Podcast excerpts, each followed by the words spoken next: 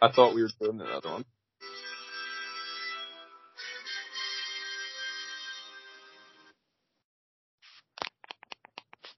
Is that all you're playing of it? Yeah, we're back.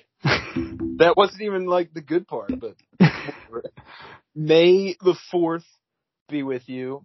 Episode lucky number 13 of Duh, the podcast. We are so back recapping the NFL draft and we may even touch on some other sports. Whoa. I know. Pretty fucking crazy. Um, yeah, we're multi-talented. We, Yeah. we can do it all. contrary to popular belief, we are experts on multiple sports. We are professionals. Um, but first, a word from our sponsors. Um, tax season's over with, so we don't really need to touch on FlanaganLaw.net. You guys already took care of them. But I'd also like to shout out our other sponsors, the Wuhan Institute of Virology and Pfizer. Um, really appreciate them and all they do for us. With that being said, Shout out. with that Shout out biological weaponry. Yeah, and big Fauci fans over here at the podcast. Free, bro. Uh, anywho, um, do we want to touch on the news first, like the the contracts and such? Because I know Dexter Lawrence signed an extension today as well. Yeah, we, I guess we might as well start with the biggest news since we last talked. Allegedly. Yeah, I'm coming out of retirement. Uh, flag football starting in June. Get your textbooks out. Classes in session. The kid is back. Um, may go to, I don't know where I would even go to get this at this point. Hit us up if you know where, but I'm about to go spend like a thousand dollars on either a digital camera or some kind of video camera to just watch those games in 4K. It would be worth the investment.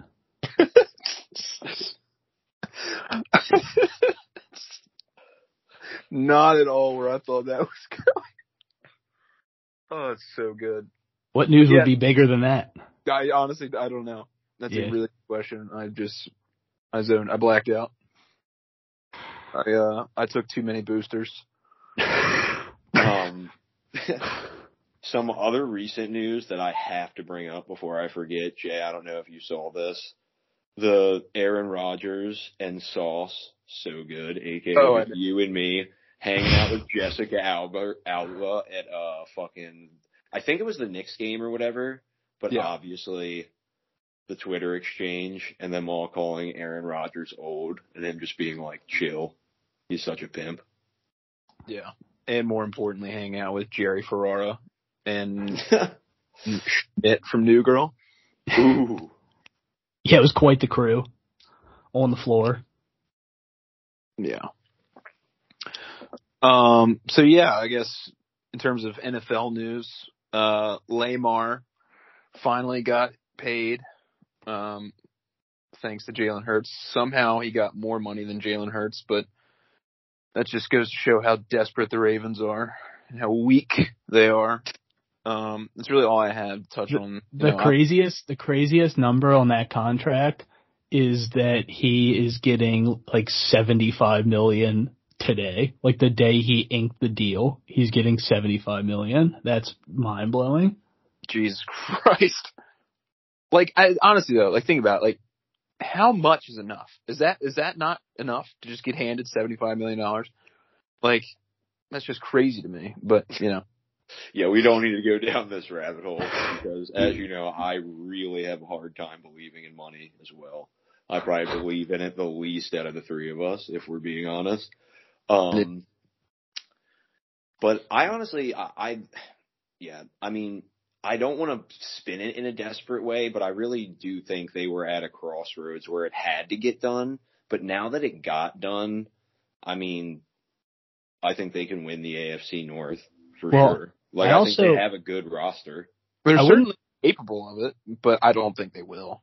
It's I just- wouldn't say it was an act of desperation at all, considering you know we we got him closer to where we originally started. Like it was nothing near 250 fully guaranteed. I think it came in like t- 10, ten million more than we originally proposed, guaranteed. Yeah, but I think that really comes down to the Jalen Hurts factor because there was Yeah, no, yeah, no, definitely. But I'm saying like fuck i- i- Lamar. if you're grading the thing, like you know, Lamar came down on his wishes and you know to meet closer to where we were. So I would say it's a you know it's a win for the organization. I don't yeah, know. I think I Grossly- think they both made. I think they both made um a commitment to compromising because I feel like the Jalen Hurts contract was almost legitimately. They they said, I mean, all off season they were like a hundred million apart. I almost feel like the Jalen Hurts deal with guarantees and annual value borderline came like right at the midway line, like fifty dollars more than the Raven or 50 million more than the Ravens wanted to pay and 50 less than like Lamar was willing to take and it was around that number. And obviously they made it a tiny bit more than Hurts to make him be the highest paid. So I mean I I I don't like I feel like both team and player would be worse off if this didn't happen that's my final thought I just think they grossly overpaid for like the ninth best quarterback in the conference.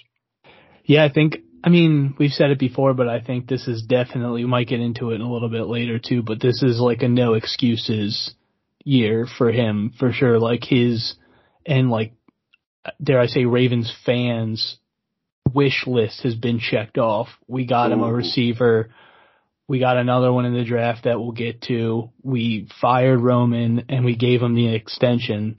It's like, we'll really get to see what, what he's worth now, but it sucks that we had to pay him first, but you know, I mean- it, like he's he's shown glimpses in the past, and now he has quote unquote everything he needs. So we'll we'll really find out this year if if it's an overpay or not. I think.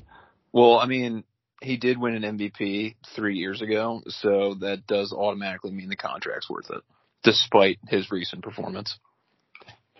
Yeah, but I, know mean, s- yeah. it, wha- it, whatever. But like, you know, the just the fan love, the jersey sales, the you know the people showing up to M and T, like he's going to be making us money too. So I think it, I think it was a good decision overall for both. Like Colin said, both both sides win.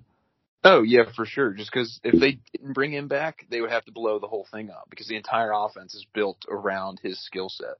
So the, they would have had to blow the team up.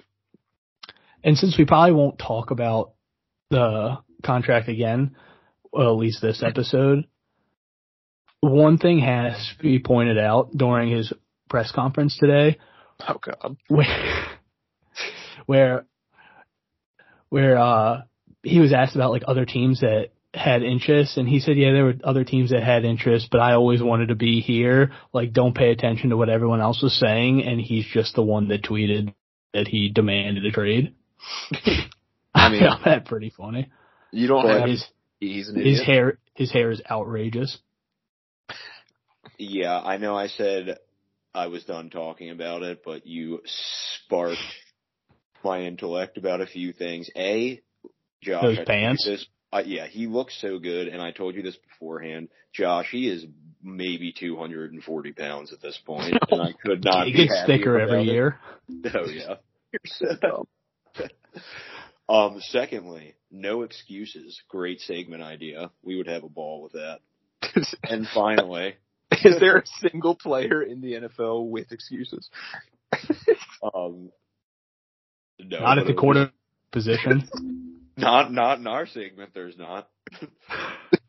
um, Maybe but, the Ravens pass rush. yeah, seriously. yeah, they have excuses. And uh, finally, Josh, I agree with you wholeheartedly that if you just forced again like an AI bot to read Ravens Twitter for the past year and a half, it should just be completely satisfied at this point. So no excuses for the Ravens. They're f- number one on the list. Episode 13 titled No Excuses. Name one quarterback with an excuse. Um, Tua, who probably already has CT. Yeah. Matt Flynn. Um, more important contract extension, Dexter Lawrence, went down today. I mean, Is five year, ninety million or something like I- that? I think it was four for ninety, but I could I could have misread. Boys get paid. yeah, I was on the stairmaster when it happened, so I was I was dialed in. but um, yeah, I mean Dexter, in terms of like the nose tackle position, it is I feel like slightly steep, but also he is their best player on either side of the ball. So yes, he's better than Saquon. Yes, he's more important than Saquon. Um, so I think it was definitely uh, a good move extending him. So we'll we'll see. They have their they have their like franchise pieces in place now. You know, you have Dexter on the defense. You have Andrew Thomas, the left tackle. You drafted Evan Neal last year at the other tackle. Extend Jones. We'll see if they extend Saquon. Um, They at least have him for this year. yeah, and and they stole Jalen Hyatt in the draft. You know, you win the Biletnikoff Award, you catch five touchdowns in one game against Alabama, and you somehow fall to the third round. Um, it's pretty crazy, but that was an absolute steal. So really Yeah. excited to see. Uh, I am Daniel- one guy you don't have to convince of that. yeah, I mean, throwing to him, they brought over Darren Waller. Um, I think the Giants are in a really good spot. The NFC East, honestly, is like low key loaded now, like top to bottom. Like last year, no one was expecting the Giants to be good. Like everyone kind of knew Philly and Dallas were going to be good. Maybe not expecting Philly to be as good as they were, but now I think top to bottom. I mean, depending on how Sam Howell plays, NFC East is one of the better divisions in the NFL, in my opinion. I bet Dallas drops off big this year. I think so too. I think the Kellen Moore firing was one of the worst things they could have possibly done. Yeah, and getting rid of their best player in franchise history. This will uh, kind of segue into the draft, which we'll get to later. But yeah, I I just think the Eagles are going to run over the NFC. Period next year. I don't necessarily subscribe to that just because The Well, Lions. You're right. one So and it's a, a lot of pressure to run it back too.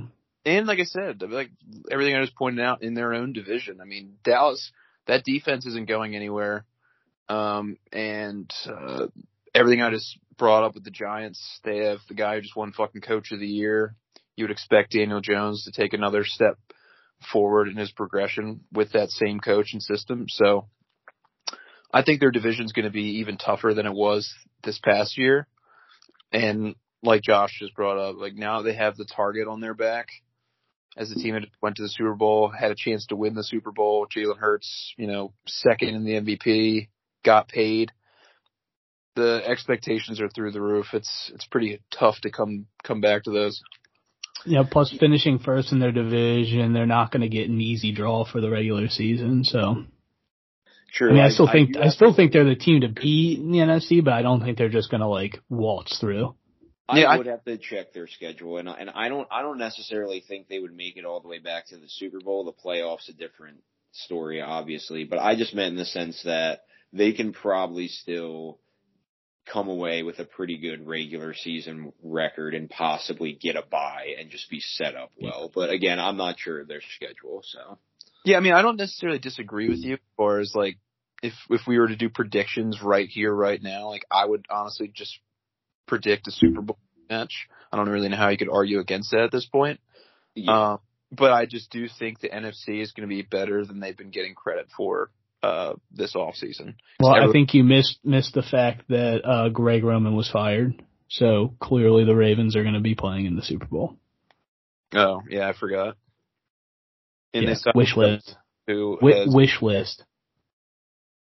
And Odell, who's had three season-ending catastrophic lower body injur- injuries. So, yeah, Yep, did play in in the Super Bowl last time he was on a team. So that's true. saying. Or his ACL. I mean, if he gives you like six Details. yards and a touchdown before that ACL tear, we'll take it. He was balling. Yeah, thanks to Cooper. Um, anything else on that before we get into the the draft? Aaron Rodgers officially got moved. Did that happen since last time we talked? I feel like it did. Yeah, I kind of yeah. I mean, we I alluded to it earlier, but yeah, I don't think we officially did bring it up. If there are any thoughts, yeah, no, we definitely didn't touch on this last time because it happened right before the draft. I Yeah, we recorded like on Tuesday or something. yeah, yeah. But- Brought his uh, human sex toy with him. Yeah, honestly, I don't necessarily subscribe to everyone being like, "Oh my god!" Like, of course they they got him, Randall Cobb. I think it's more so to help the other guys, like the other receivers and and um, skill position guys, understanding you know what Aaron Rodgers wants. I don't think Randall Cobb's coming in there expecting to play as much, if not more, than you No, know, like, no, no. Garrett Wilson. So I think he's there just to, like I said, like help out. Yeah, With- he's there to relieve Aaron Rodgers' tension after bad games. or just uh, he's Aaron Rodgers' assistant, and he just communicates to the rest of the team on behalf of Aaron Rodgers if he doesn't feel like it. He's Yeah. been trained to take a lashing. He, uh, yeah, I mean, he has the whole gang there. He really does. But um, I'm I'm hyped. I just I'm f- full convert. Love Aaron Rodgers. I wish he was a little more outrageous with the hair and facial hair. Either back to like the crazy, like borderline Hitler stash or just like the man bun. Like he needs to be feeling himself, but I also get he is trying to be the media darling now that he is back in the Big Apple, as they say. Yeah, my Super Bowl future helps. That helps. It does. Still Yeah. anti Aaron Rodgers, but I have that future, so it could be a win-win situation. respect. The real future you need to place is Matt Stafford MVP. Did you see that fucking video? Uh, No, I must have missed it. Dude, my god. I, I I watched it at least 60 times now. It's just like a 10 second video of him throwing like like footwork drills. Oh my god. God. And he's throwing what, like a six yard pass? Uh, 6 honestly might be a little far. Ooh. Having your way with that, man. No, my god, no. It, he's so good. Cannot it cannot top a Jameis Winston off-season video. No, it definitely can. I mean, if Matt Stafford and fucking Aaron Rodgers had a fucking baby, you're looking at it. Yeah, but you still gotta go full Jameis and just put on like a body armor suit and get chased around by German shepherds. Just an accurate visual. The crazy thing is, it's really not that far fetched for him. to It's like he's like Batman. one Just in a training session away. oh, it's so good. So, yeah. Um, So should we get into the draft? Is there anything else we're missing? um, no, I think that I think that's it. Yeah, we're spiral, spiraling already. Let's stay focused. yeah. Uh, Jay, I'll let you lead draft talk. Um, so how do you how do you how do you say we were doing this? Are we are we just going like kind Do of the top ten, you moron. All right? Um, And then like notable picks, you know, d- as in lower or higher than expected, I guess. I got one pick out of the top ten correct. Um, so I was feel- keeping track for those of you keeping track at home. felt really strong about that. And the pick I got, Bryce Young. Was number one. yeah. Well, there was a material change. definitely. Um, Stroud at two. Um, puke. Uh, to, to Daniel Jeremiah's credit, though, he did mock in his last final mock draft the Texans trading to the third pick and picking Will Anderson. That was Yeah, like the fucking beyond the nuts to go two three is just absolutely unheard of. especially to take two guys that are second best at their positions. Well, the Texans will Texan.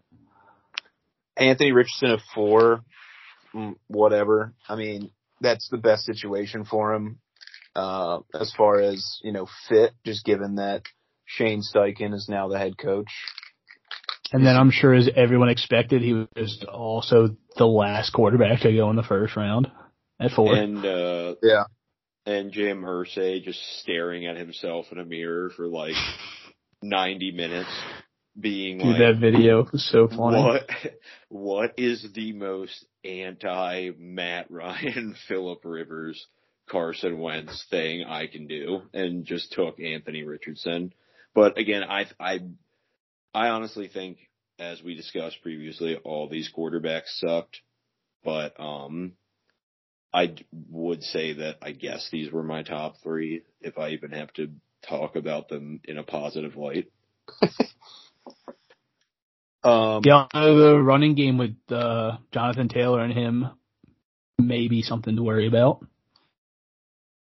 um, after Jonathan Taylor's last season performance and how pathetic their offensive line is now, um, I'm not expecting much yet. Um, rounding out the top, They need Greg Roman. Devin Witherspoon. Um, this was definitely a surprise. I don't think anyone expected Seattle to take another corner after they struck gold with Tariq Woolen last year. Um, but now it looks like they're trying to rebuild the Legion of Boom. Uh, with Witherspoon on one side, Woolen on the other. Um, I actually really like that fit, which then led to Detroit trading back because they would they they already came out and said like Witherspoon was That's there. their guy. Yeah, so um, they traded back. Cardinals get their they trade back into the top ten, get their franchise left tackle allegedly in Paris Johnson. Um, personally, probably would have been my fourth tackle if I had to rank them. Eh, no, probably third. But either It was way, a surprising pick for sure, but then I feel like after they picked it, it was like, oh, it's Pete Carroll just doing Pete Carroll things, and I do. uh I mean, he is probably the unanimously the best corner in this But- uh draft. all right. Well, that was like four Yeah, were, late, but were we talking about Paris Johnson? I, I was. yeah. I, Wait, I, did I yeah, I don't, call or something. I didn't watch much tape. It didn't sound like it, but um, I didn't watch much tape. But I heard it was not like the most polished tackle, but I heard he has like the most upside, and it was the guy Kyler wanted. So it's not terribly surprising the Cardinals picked him. Oh yeah, I definitely don't think it was surprising at all. Many people thought he would be the first tackle off the board and all that. But for me personally, from what I've seen, I just liked Broderick Jones and uh Darnell Wright more. Which we'll get to later. Yeah.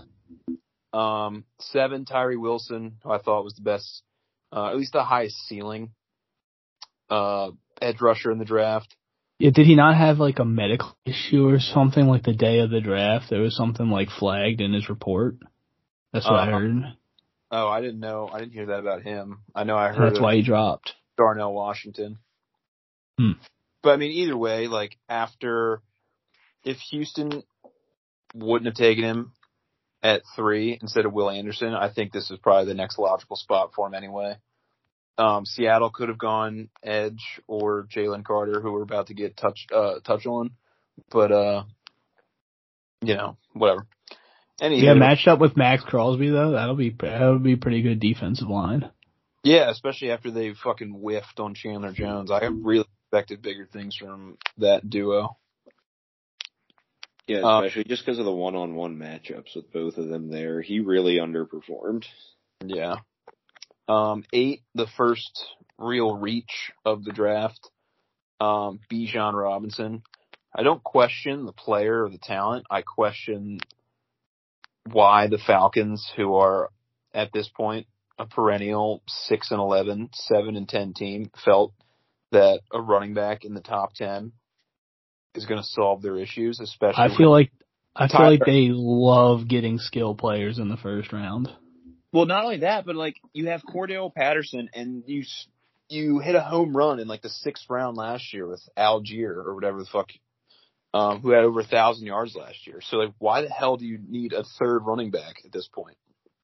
Like, I, I just didn't understand it whatsoever. Their defense is fucking awful. Grady Jarrett is not getting any younger, and Jalen Carter was still on the board.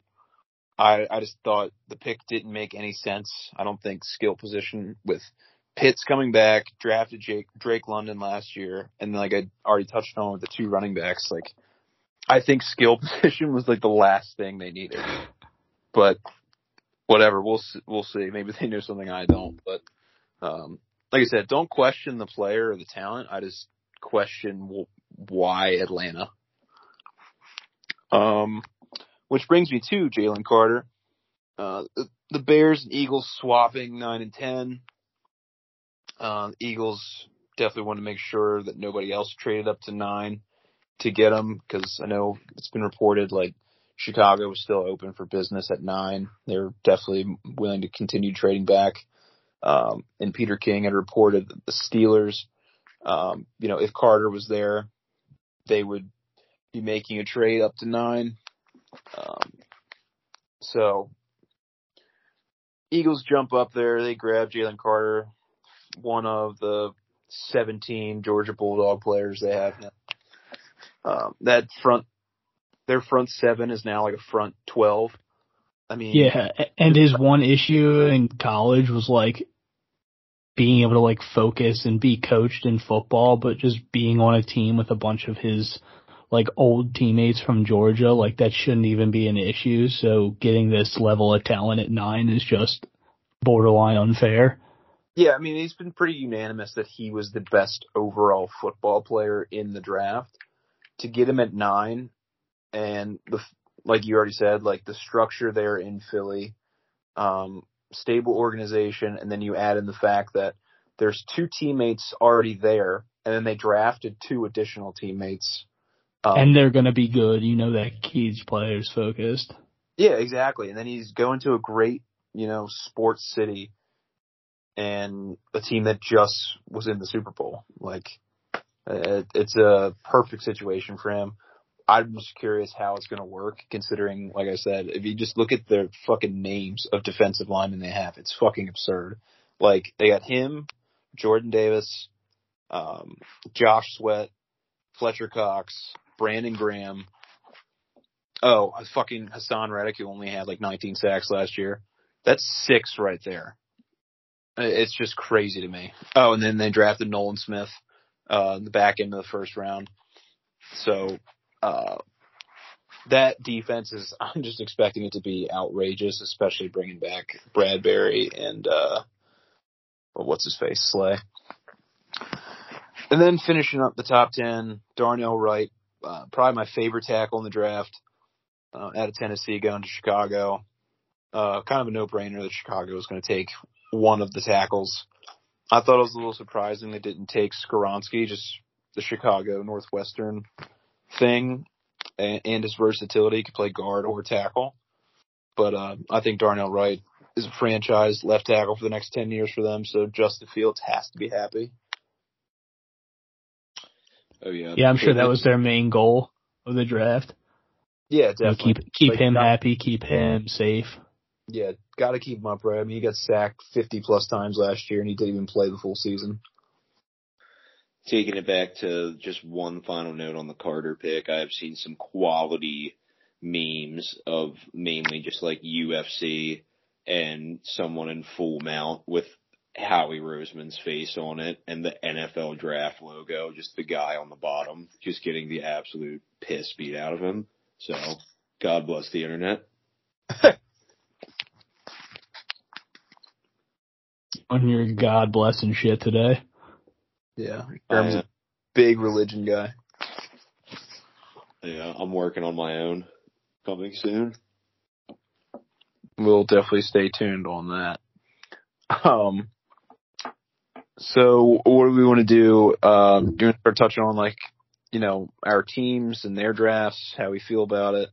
Um, Maybe just any other surprising picks from the first round. Uh, no fucking. Any, if if there's anything else you wanted to like highlight, Detroit's draft was just insane.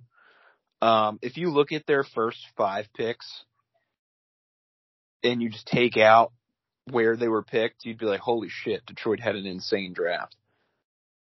But yeah. when you look at where each of them got drafted in it doesn't make a single. It doesn't make sense whatsoever. Gibbs might not have been in the first round had they not taken him, and they were apparently prepared to take him at six before trading back.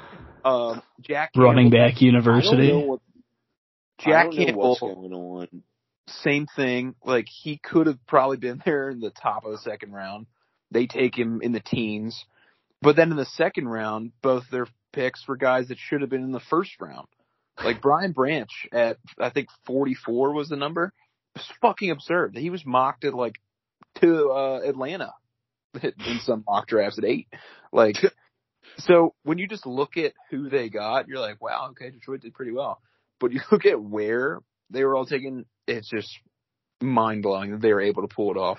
Hendon Hooker, um, as backup quarterback, it's kind of insurance policy if they don't, if they're dumb enough not to re-sign Jared Goff. Um, I thought it was a really They'll good pick. resign him. They should, but like I said, I, I still just think that was a really smart pick in the third round. Um, For sure. But yeah, I thought Detroit, um, in the moment watching the first round, I was like, what the fuck? But by the end of the second round, or by the end of day two, I was like, all right, like, they'll be fine. Yeah, I would just I would push back basically because of what you said earlier. Like, yeah, it was weird, but if you got guys that you know pretty much everybody would agree are just really talented players, and you're happy with your picks, like who cares? And I really do think Gibbs was going to go in the first round regardless. The only thing I'll say on that is the whole D'Andre Swift thing is just weird.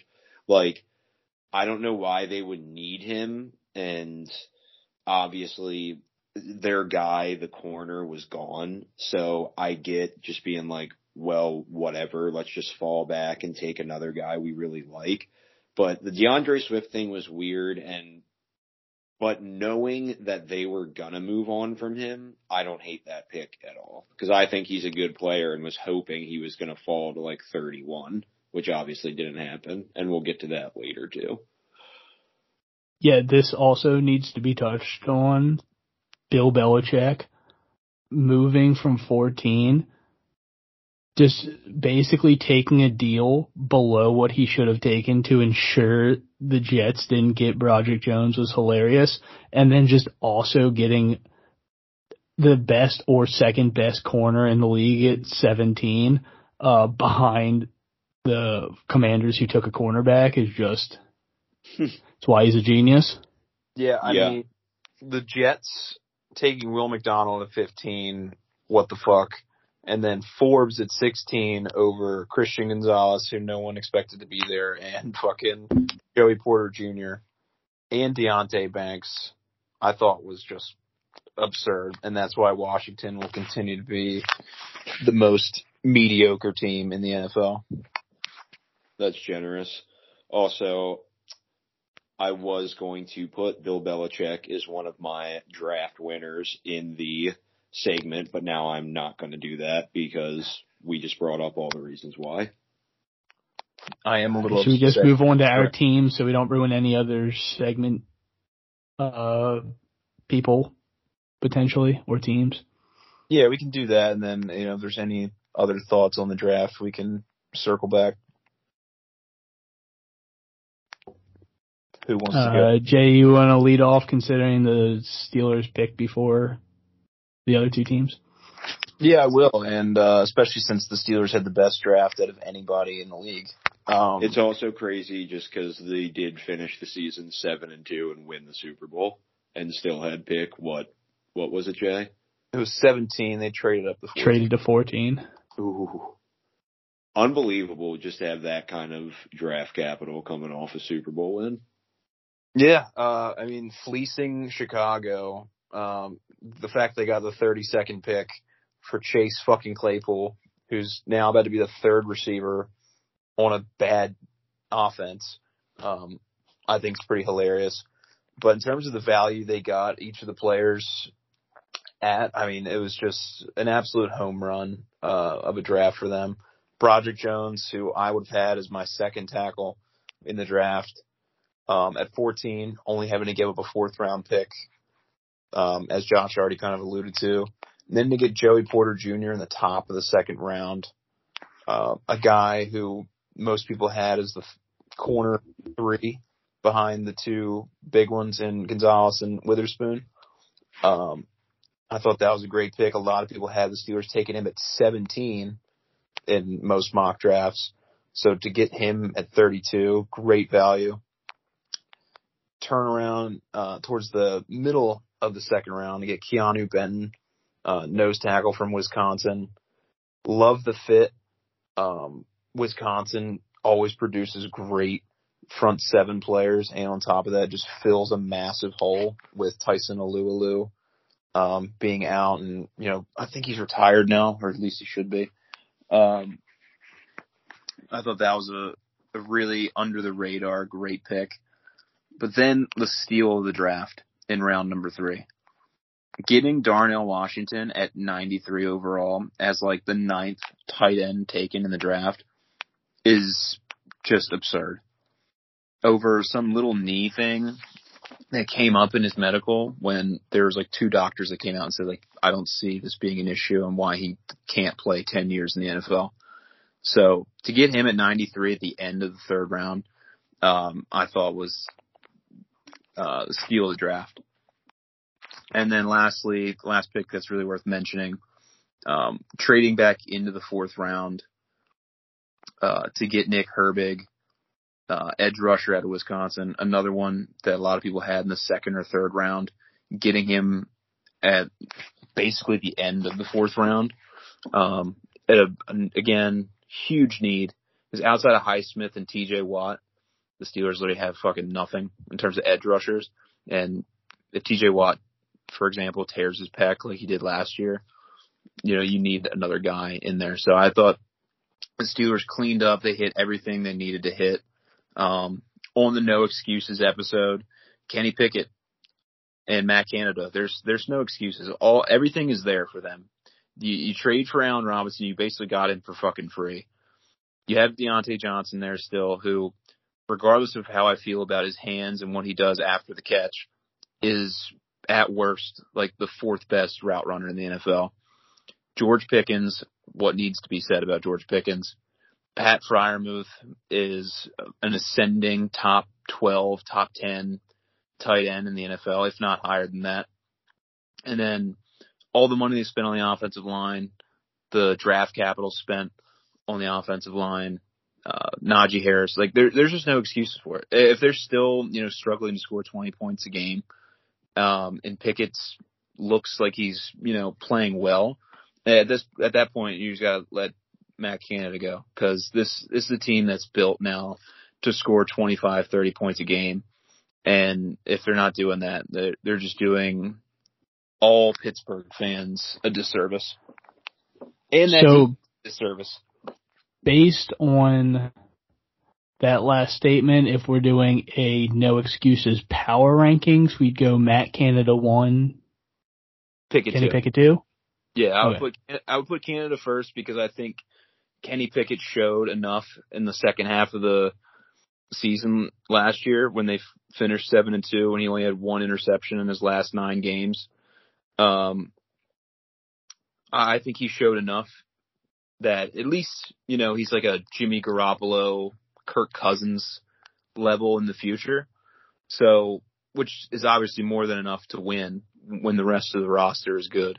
Um, you know, 49ers got to Super Bowl. They were leading for, uh, they had the lead in the fourth quarter of that Super Bowl with Jimmy Garoppolo. So, I mean, that's definitely a formula to win with, with the rest of the roster being as good as it is. So I, I would put Canada first. But if Pickett, you know, is still about where he was last year, there's no real progression. Um, there's definitely be a lot of people looking at him too. Yeah, but luckily he has an excuse. I, I don't Matt, think so. Matt Canada. Yeah, but you also have to be able to overcome that to some extent because Ben Roethlisberger. No, no, no, no, no, no, no. Haven't you heard? You can't do it if you have a bad offensive coordinator. Number one No. excuse. I know that's what uh most Ravens fans Oh. uh, think, but uh, you know, if Ben Roethlisberger is able to overcome it, I think uh, great quarterbacks can do that. I think the Steelers always draft well, and they just did so again. I mean, Yeah. I think they'll be better. Um, I was watching, uh, I think it was the herd the other day in his AFC power rankings. He had three AFC North teams and Yeah, three the Steelers are not. West- and three AFC West teams. Probably. Yeah, he's really high on the Chargers, which I just don't understand. As long as Brandon Staley is the coach, I just don't get it. I mean, He's also a big Russell Wilson guy. yeah, Yeah, I as long as the Chargers are a franchise, I uh don't know what anybody's thinking.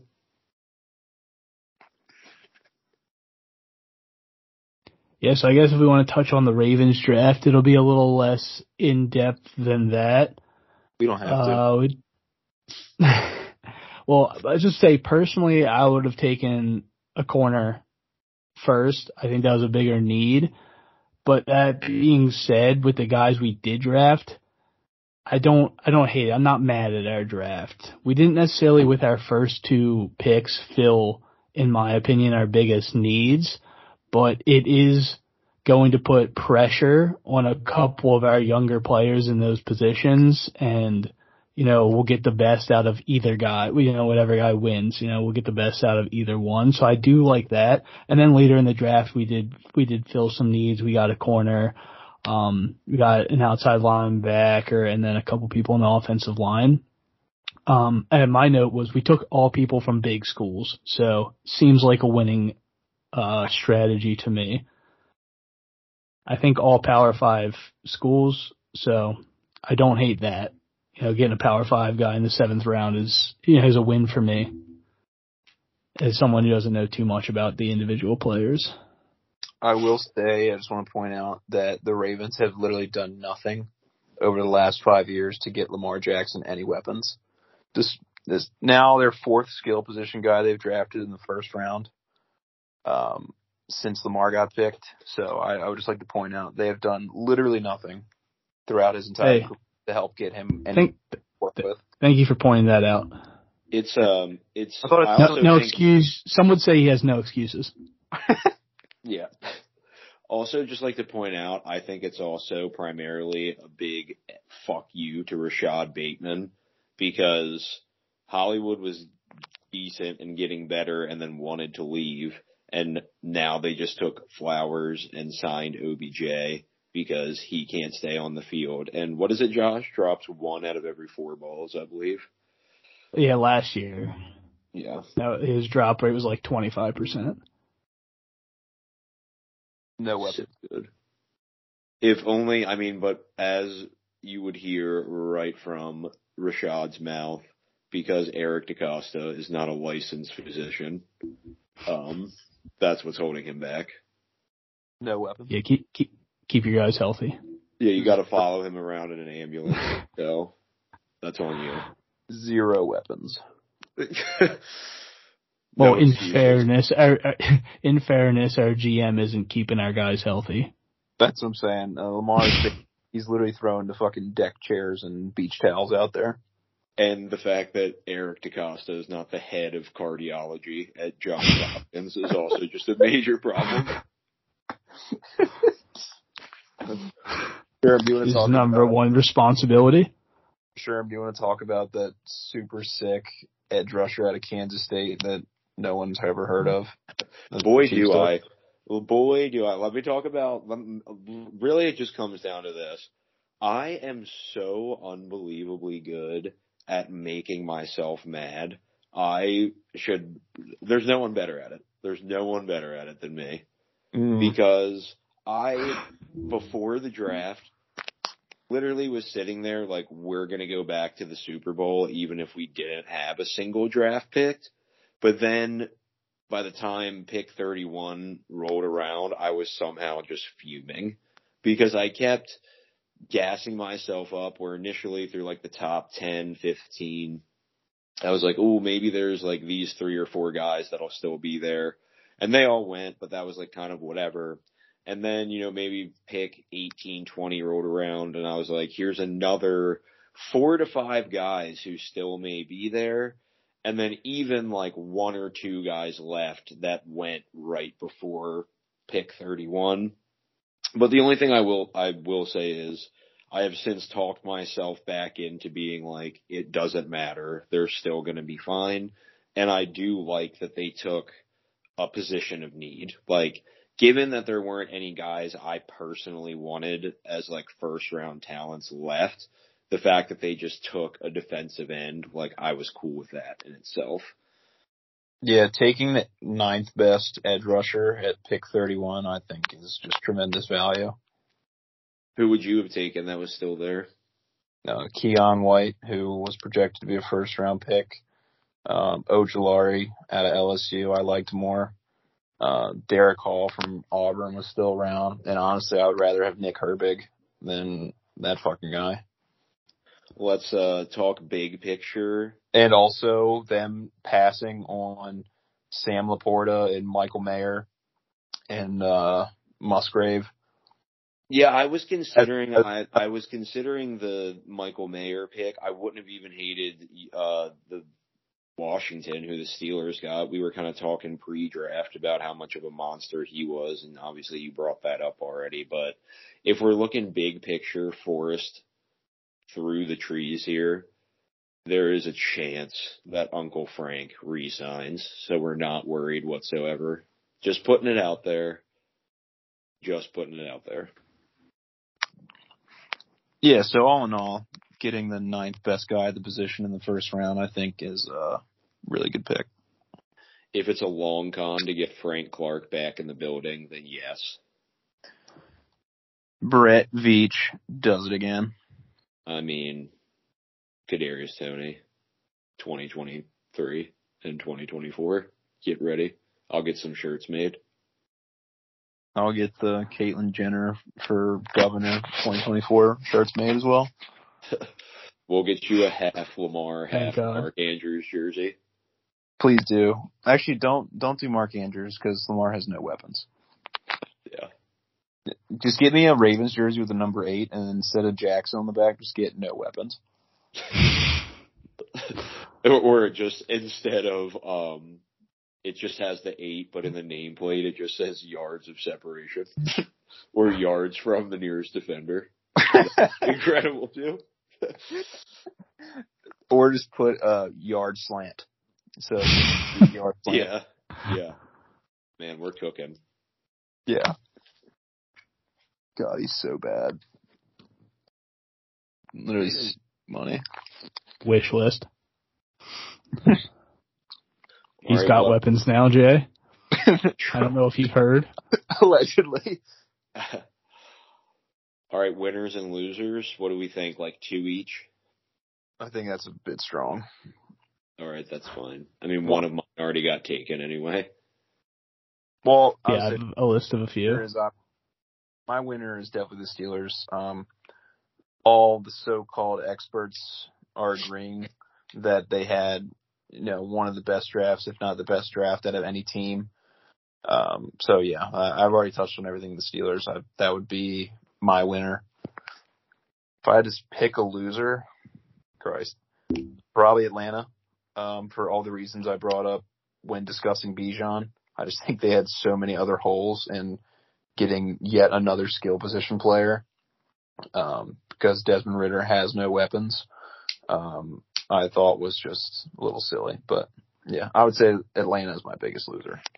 They did not get better. Okay, I well, one of my winners was D'Andre Swift for being traded to the Eagles. Uh, as we talked earlier, they're going to be a powerhouse. Um, if we're talking in terms of teams, I did have the Cardinals as a draft night winner. Uh, they worked a little trade magic and basically got their guy and picks. So I would say they had a pretty successful draft with that trade they made early on. Um, losers, I had, I have a few, and none of them are teams. Um, I had Will Levis for not going until the second round when all off season he was talked about in the first round. I have so hot. I have Tyler Allgeier as a loser because he just had a great season and then you just picked Bijan at eight. Uh, Rashod Bateman, loser. We talked about him already, so I won't get too much into that. And then Patrick Queen, loser. Uh, we picked somebody in the second round basically to replace him. Um, insinuating it's pretty easy to play inside linebacker next to Roquan Smith. Um, and then I had two more losers if you don't mind. Oh, I no. think- Ravens players were losers pre-draft anyway, so Okay. Um, Travis Kelce, loser.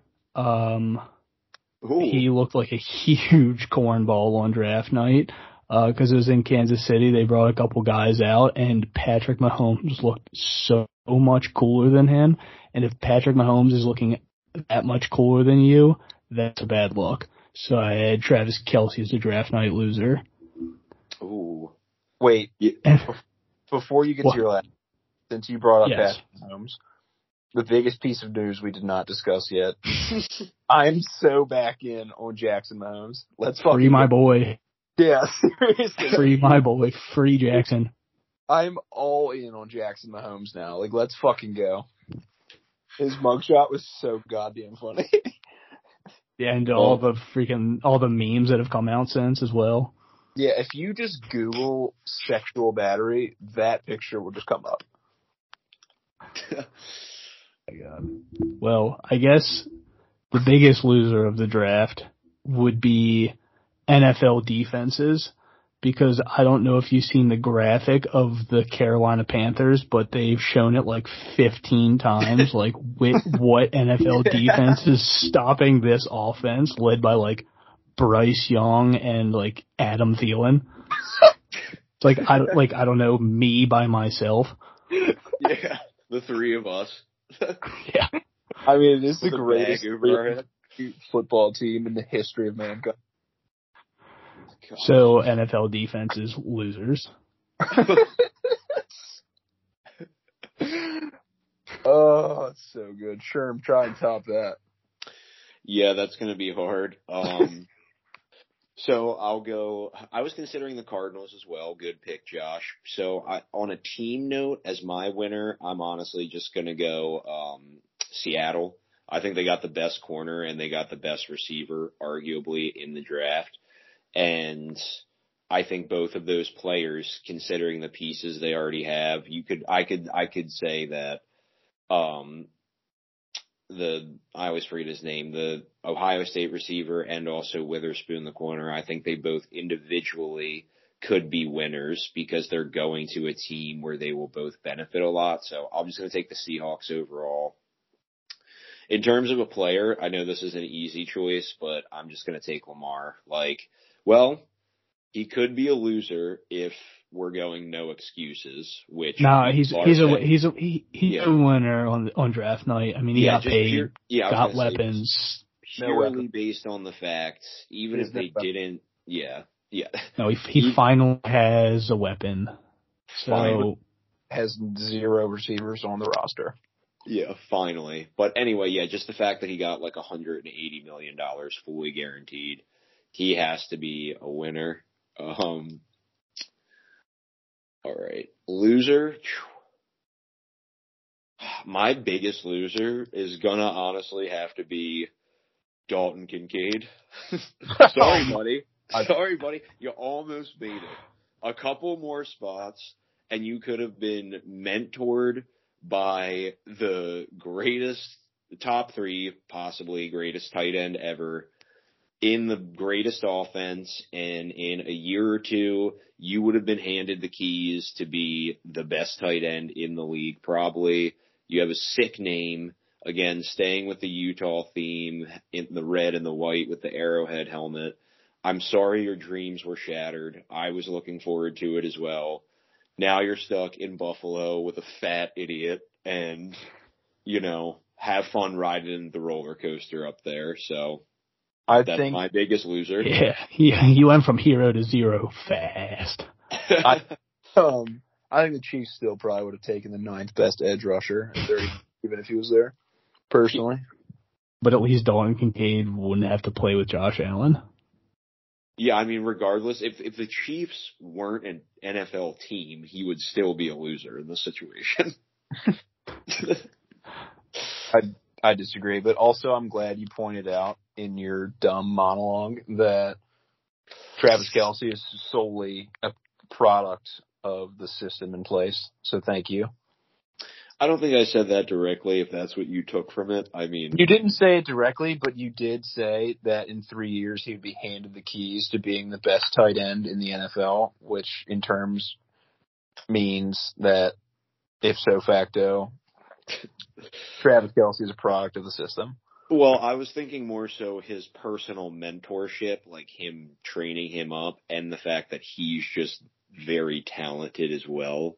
I was He- taking those or- things into consideration, but He's way more of a natural receiver than Travis Kelce is. Travis Kelce looks like he's like like learned how to catch a football, not just like it's not natural to him. Not And- like it matters because they're just gonna get rolled by the fucking Panthers offense.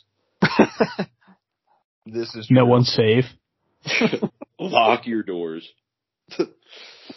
They did sign DJ Chark. Oh yeah, and he's playing like eight games for sure. God, do they still have chosen Anderson? So No, No, he's not even in the league. no, No, someone Miami definitely signed him. Miami. Yeah, I think. Ew. Yeah, yeah. Miami just Dude, is also funny. He They just got his name Go ahead. changed to chosen and just like didn't even get drafted. He was legitimately not chosen. I just love that Miami. I feel like they're purposely signing players to make Tua look bad. They're like, let's get like the fastest team possible, just so they can have it fucking. Be underthrown.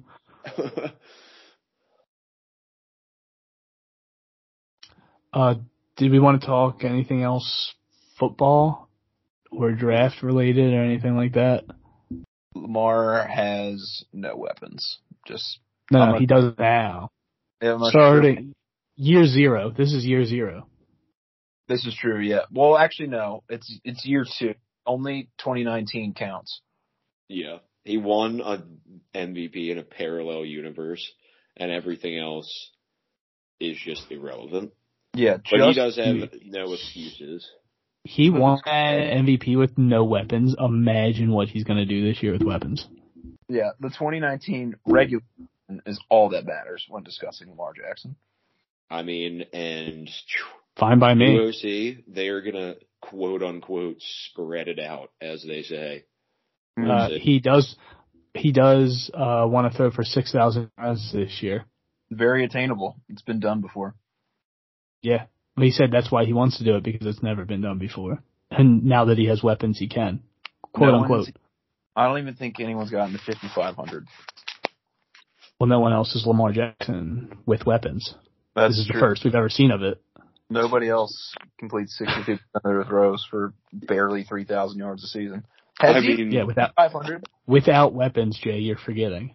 I mean, I, you're right, but I I would think someone of his immense throwing talent that he could at least eclipse 3,500 once. No, not I even mean- fucking close. He's hit 3,000 once. What a clown. Lamar. He was on pace two years ago.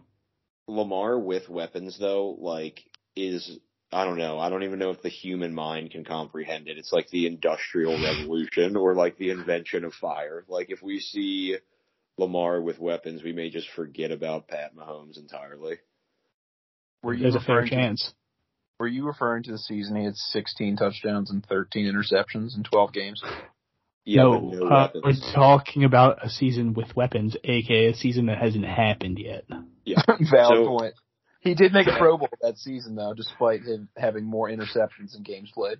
I'm gonna throw some what we call math at you. So he won the MVP last year with and threw 36 touchdowns and six picks with no weapons and ran for a thousand yards. What do you think he's gonna do this year with weapons?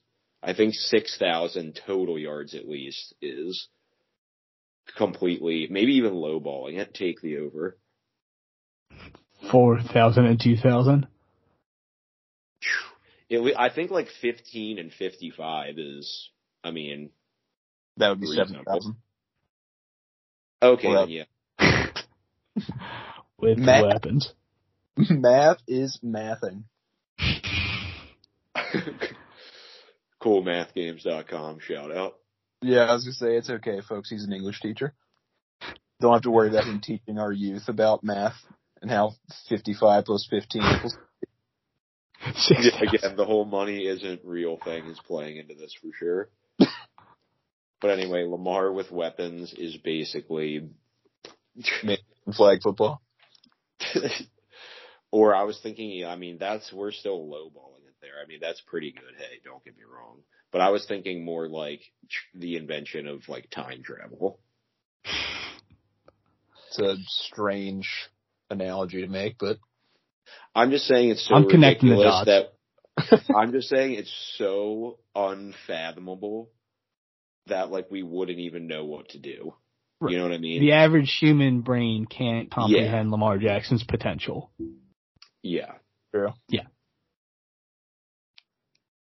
Uh, it takes a special group of three people to break it down each week. I mean, we're we're giving it to you as straight as we can. Lamar Jackson. We are taking something your minds can't comprehend and giving it to you in a way you guys can understand. Name somebody else doing this. Yeah. I mean, it's literally like a flying saucer coming down from space and dropping three elite receivers and a tight end in front of you. Dude.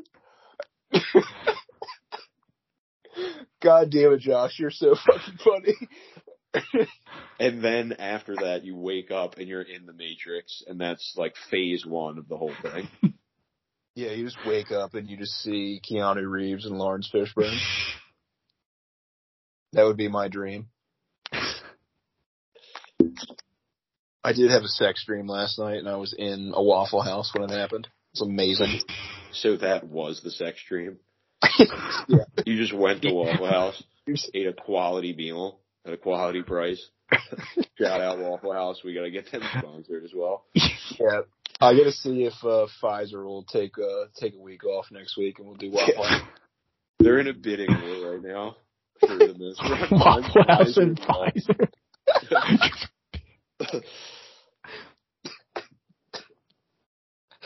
Are we touching on any other sports? Uh, we should talk NBA playoffs at least. Oh, I was gonna say I can talk for at least a half an hour about how good Leon Draisaitl is at hockey. I haven't been keeping up with the hockey playoffs. I just know Boston had the the best record of all time and then just lost in the first round. Yeah, Losers. the 2019 Baltimore Ravens. But anyway, um, before we get too sidetracked, I would like to point out that if Toronto and Edmonton play in the Stanley Cup Finals, I will go streaking and I will run at least five miles naked through No. through Parkville if that series happens. It will be the most watched Stanley Cup final in at least a decade. But Well, I hope to see it. yeah, I was gonna say I would want to get I'll that hold out, you to the Put it the- streaking part. put it on the public record. Yeah, I mean your charity run to Toronto, if that happens, would be nice. So let's hope it happens. Yeah, Pfizer was talking about sponsoring me on that as well. A, a triple marathon. To run to Toronto. But I have to get vaccinated live on air. Every five miles they give you a booster shot. then you have to stop Keep at- you going. and, and then you have to stop and eat at Waffle House every other five miles. Yeah, and then once I cross the finish line, I just had to say Fauci's innocent. Pfizer and Waffle House's vaccine breakfast run to Toronto. That's going to be new on the menu. You're just going to get a syringe through the middle of your waffle. Um, yeah, NBA playoffs. Um, I hate the Warriors so much. No, big time. Um, the crazy thing is, I hate Anthony Davis more. Um, Dude, couldn't care less who wins playing it. man ball out there. I need, 23 boards. I need LeBron. Board man gets paid. Yeah, I need LeBron to win that series in the worst way. No, big time. Yeah, they certainly can do it. I mean, LeBron is God, so hopefully they will do it. I don't like AD either, but he is playing really well, and they need that to continue. So, go Lakers. Also, I Go saw a Nuggets. tweet that was like legacy series between LeBron and Steph, as if like they're not the two most established players in the league right now. Yeah, well, what I'm seeing now is people are trying to make the argument that Steph could potentially leap LeBron in the fucking all-time, you know, power rankings of players if like he wins another title or like even just wins this series. All time grossest human on the planet. Yeah, he is. Dude, I can't stand him chewing on his mouth guard, dude. I don't I know how people are like, oh, he's like the least hated superstar of all time. Like he's gross. he is. If Jackson Mahomes was in the NBA, it would be Steph Curry. And a foot shorter. Yeah, and a foot shorter. How old is he? What is significantly the- less talented. What is the age gap between him and LeBron? Uh, three years. Steph's Oh. 35, LeBron's 38. Okay. Okay. Yeah. Honestly, I thought it was more than that. Obviously, It's just because Some LeBron came out of high school and Steph Yeah. like, played two or three years of college. Ah, okay. So yeah, so NBA wise, LeBron But- has more years on him. Oh, by in terms oh, yeah. of just like years in the league, I think he's got. I, think I want NBA life. seven. Oh, okay. That's No, what I- no, he's probably got like five. yeah, five or six, but that's still okay. That feels more like what I thought. But yeah, in terms of just age, yeah, they're they're pretty close. Yeah, definitely not a legacy game. That's a joke, but go Lakers. You would think, but for as Josh already pointed out, the average human mind cannot comprehend such logic. The so-called experts, as you say. I mean, hey, that's why we're out here. Please This watch is charity. Please watch the video I just sent you guys on Twitter or on Instagram. Um, any other playoff series we even care about other than that one? Uh, the Heat beating the Bucks in round one. Oh, yeah, Oh, yeah, I forgot about that too. he got fired Fucking- today. Yeah, I saw that. Who? The Bucks coach got fired today. Oh wow. Just won the fucking title years ago.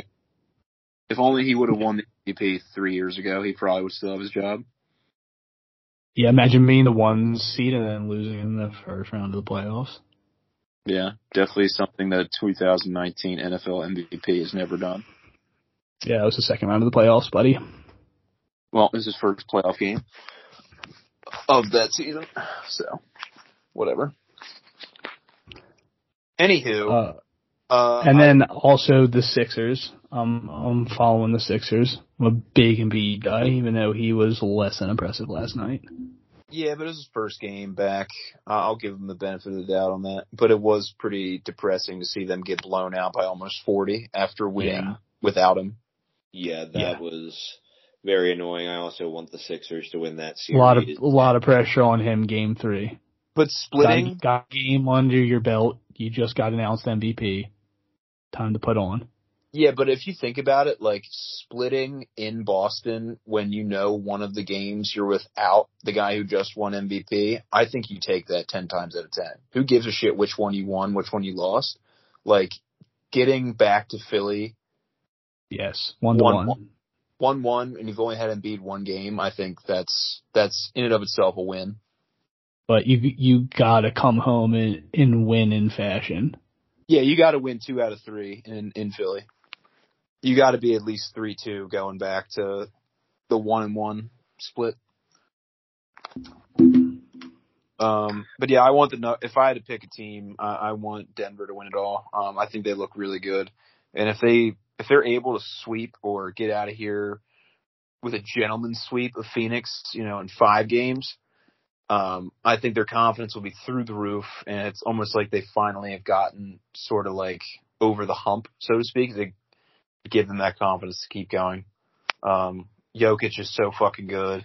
Jamal Murray's healthy. Michael Porter Jr. is really coming along.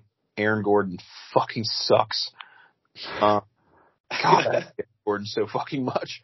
I, I hated him at Arizona. I hate him now. I hate his stupid hair. I hated everything about him besides that one dunk contest he won. He did pretty cool stuff. Um, but yeah, my I want Denver to win. That's my pick. But if Philly would be my backup, Yeah, Lakers Sixers would be pornographic. I agree with that as well. I would be happy with that Lakers Sixers out. And- although And I would like I would like the Lakers to win. I want same. Denver, Denver, Philly, get the two best centers, the last two MVPs going at it. I think that'd be a six series. Counterpoint LeBron. Yeah, but whatever. I'm just if he wasn't with fucking Gaylord, Fair I enough. heard I heard Anthony Davis is transphobic. Cancel Anthony Davis. Yeah, we have that power. Anthony Davis believes But he did get 23 boards, so maybe wait. he believes in the lab leak theory, so fuck Anthony Davis. Uh, anything else? Who plays tonight? Uh, it's LeBron and Steph. Ew. Like Oh, nine fuck. o'clock. Toronto's playing. They have an early game. Fuck. Well, the Maple Leafs are up 2-0. For there's a live update for our live audience. Love that. Oh my god. Fuck. So dumb. Uh, also, I'll just shout out the Orioles offense. Quick They shout. came to play. Another quick shout out. Vanderbilt, Alabama baseball on ESPNU in 30 minutes. Another quick shout out, Jay. You'll hate this one. Oh god. Tank Davis knocking out Ryan Garcia. That's past. I really am excited for any of the boxing fans out there for the Haney Lomachenko fight and then also Tank fighting the winner of that fight ideally. That would be awesome if things shake out that way. If Tank were to fight either of them, he gets fucking smoked. Yeah, you say that, but I'm just I've been watching the tape. That's fine. You can watch him knock out a bunch of people. You could obviously watch one. Garcia was fucking terrified of being there, and two, I mean, he looked almost amateurish compared to Tank. The way he was just swinging wildly, it was looking like a trained boxer versus like a high school kid trying to fight somebody. Yeah, he didn't look good at all. I never thought Ryan Garcia was good. I never thought it was going to be close, but I feel like I was the only one on the fucking planet who did, including you. I feel like you say this, but every time he's about to fight someone, you're like, nah, he sucks. He's going to lose. And then he wins and you're like, yeah, well, that guy was a fucking joke. So Well, yeah, I feel I like, root, I root against Tank every single time, but I could see it from the first bell because I bought I bought the fight. Um, it was actually I think it was when I was tripping by myself. Um, I bought the fight and like you could just tell from the walkout to the first bell, he got a little bit of confidence after the first round, and then he got way too overconfident by the end of the second, and that's when he got dropped because he just started swinging wildly. And as soon as that happened, I was like, this is fucking over. I was like, Yeah. you, you literally just fought a perfect round. You're a foot taller than this fucking guy. Keep the distance. You know he's a counterpuncher. Like, just win on points. Call it Yeah. a fucking day. And you're the one with the hype train.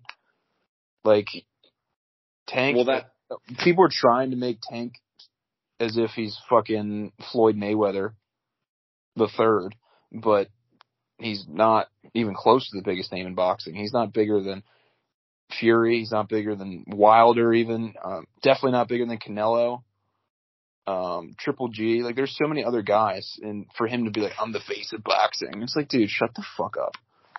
I mean, I would agree with those. I mean, not Deontay Wilder. I mean, maybe just because he got arrested, but I mean, No, Wilder was a, is a huge draw. That's why the Fury Wilder. Okay, he's a huge draw, but I just mean in terms of people like true, like in terms of on the top of the fight game. I mean, yeah, Fury and um Canelo. Wilder's if you take out Tyson Fury, Wilder's undefeated when with like a 98% knockout rate. Yeah, true. I mean, he, I, I'm not. I'm not. You take out the heavyweight in the last 20 years and he's undefeated. Yeah, I mean, I'm not trying to dismiss how good he is. I'm just also trying to make the point that anyone like size wise under Canelo and not when he's like fighting up a ton either, like I would pick Tank as the best. And that's my opinion. But to finish on this, because we are going on a boxing tangent, which I obviously enjoy, I do think Haney or Loma would be by far his biggest challenge. And I'm not even sure if he would win. I would just love to see that fight because Tank is not the next Floyd, but I feel like he's developing his own unique style in the same way but it's just different where he's just defensive in the sense that he just waits and waits and waits and hangs around counterpuncher, like you said. And then all it takes is one shot, like just that singularly unique power. So I think it would be a very interesting fight. You're also forgetting Shakur Stevenson. He's also a savage. Yeah. Uh, so does he have those, a fight coming up too? Those are the four guys. If Stevenson can keep winning, this is best oh. case scenario is if Tank gets the winner of this fight and then Stevenson gets the winner of that fight and then that person is pretty much the face of the smaller weight classes. I would agree with that, especially because I mean Lomachenko needs to stop moving up. He's doing, he's trying to be like Canelo. He's like, yeah, I'll fight at like 150, even though he has no business being that heavy, and that's where all of his losses are that's how he climbed the pound for pound ranking so fast, but it's also now when like why he's lost a few fights recently. Um, yeah, and I respect guys who are willing to lose and take hard fights like him and Canelo, but at the same time, it's like with how the boxing politics are and how it's been for a long time, it's like I really truly just want to see the best guys fight the best guys, and I'm not going to lose that much respect for any of these top guys, even if they lose, as long as they don't get like absolutely destroyed. Like it's not even close. Yeah, and the biggest fight that's out there that needs to get made, and I will be devastated if it doesn't get made, or if it gets made too late, like Floyd and Pacquiao, mm-hmm. uh, Errol Spence and Bud Crawford. If those two don't fight soon, I'm gonna be. It was like literally, they had it like agree, like a gentleman's agreement but then like someone went down with like the money and it was something to do with I think it came from Bud's camp. But if that Dude, fight, this uh, that I feel like that fight, negotiation has been going on for longer than like Lamar's contract negotiation. Like I feel like it has been talked about for like three years. Yeah, and I just think if since it hasn't happened at this point, it's never going to happen. But honestly, whatever. And final note, I could literally see if we get the tank versus winner of this upcoming fight, which in itself is great. I'm not trying to overlook this fight. Everybody should buy that. But, um, I could see it where whoever the winner of this fight is, whether it's Haney or Loma, outpacing him and actually winning for six to eight rounds, and then you just get flatlined. So and well, that's a that's a thing where I wouldn't lose respect for either fighter. I just looked it up. Uh, I guess we can close on this. I just looked it up two weeks ago. Got reported. Errol Spence Jr. versus Terrence Crawford fight reportedly done deal for June seventeenth in Vegas. Ooh, wow. Yeah, let's fucking go. That'll be a great fight too. So all our boxing yeah, fans stay ready. That is the biggest fight in boxing right now. What does it say? The weight? Um, welterweight. Okay. Let's go. Yeah, I'm so pumped for that.